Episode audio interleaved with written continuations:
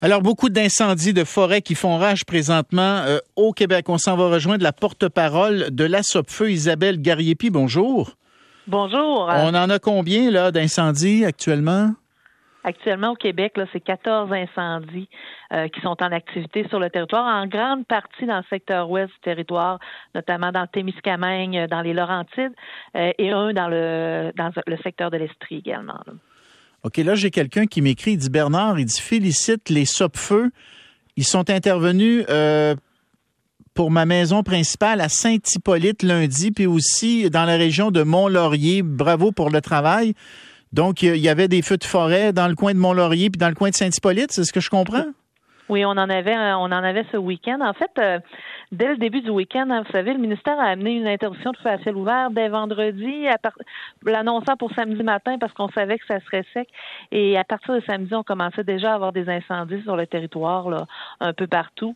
Euh, des incendies où est-ce que nos équipes ont travaillé très fort, mais euh, il demeure qu'on a encore certaines éclosions qui continuent aujourd'hui avec euh, avec la chaleur qu'on a, hein, les conditions printanières qui sont actuellement sur le territoire. Donc c'est ça, c'est la chaleur, la chaleur l'activité humaine aussi, c'est ça des gens par exemple qui vont faire des feux pour brûler, mais je sais pas moi des des feuilles euh, qu'ils ont euh, qu'ils ont qui, ont séché là et là ils vont faire un feu puis à un moment donné ils échappent le feu, c'est ça?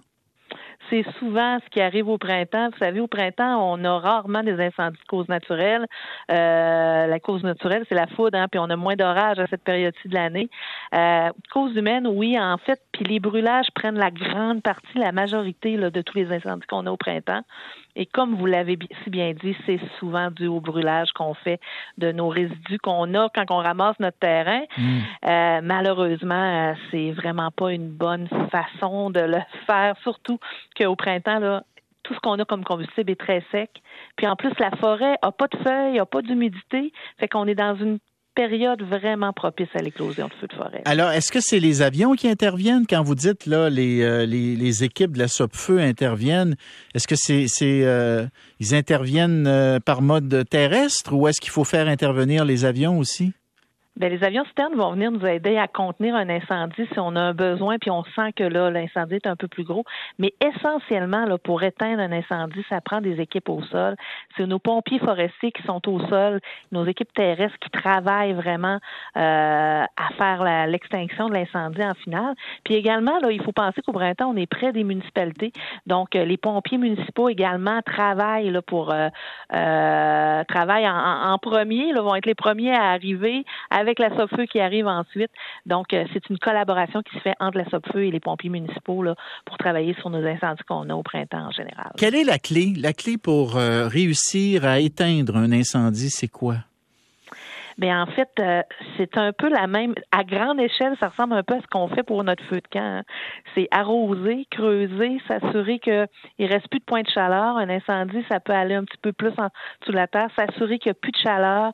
Euh, donc, on éteint. La première chose que les pompiers forestiers vont faire, c'est s'assurer de contenir l'incendie, s'assurer que le périmètre ne bouge pas, puis qu'on l'incendie ne prenne pas plus de progression. Ensuite, ben, on va s'assurer de bien éteindre à l'intérieur puis surtout qu'il reste plus de points chauds. Puis c'est souvent ce qu'on dit à la population quand on donne des conseils comment éteindre un feu de camp. On va dire, ben si votre feu de camp, vous sentez de la chaleur quand vous approchez votre main, ben il n'est pas éteint. même si vous voyez pas de fumée, même si vous avez l'impression qu'il n'y a plus de flamme, tant qu'il n'y a plus de source de chaleur, un incendie n'est pas éteint. Euh, les, incendies que, que vous euh, qui sont toujours euh, actifs, ils sont est-ce qu'il y en a sur la côte nord? J'ai des gens de Bécomo qui m'écrivent à l'instant qui me disent dans le secteur de Bécomo à l'est, ça sent le feu.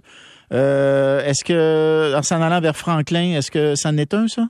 Ben, actuellement, on a eu une alerte euh, absolument dans le secteur de Bécomo, euh, une alerte où est-ce que là, nos pompiers sont en déplacement pour aller voir euh, ce qui se passe. On ne l'a pas encore catégorisé dans les feux, mais comme les gens doivent le sentir, là, mais nos équipes sont vraiment en train de se rendre sur place là, pour évaluer l'alerte, puis il sera catégorisé dans les feux ensuite. Là.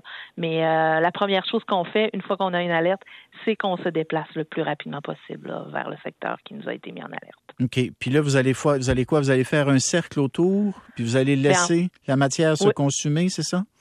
En fait, on va on va s'assurer de bien éteindre autour pour s'assurer qu'il ne progresse plus. Puis après ça, on va éteindre vers l'intérieur euh, tout ce qui reste, là, tout dépendant de la grandeur euh, de l'incendie. Donc, les, euh, les principes sont toujours les mêmes. On a des mm. hélicoptères qui amènent nos équipes rapidement là, dans le secteur.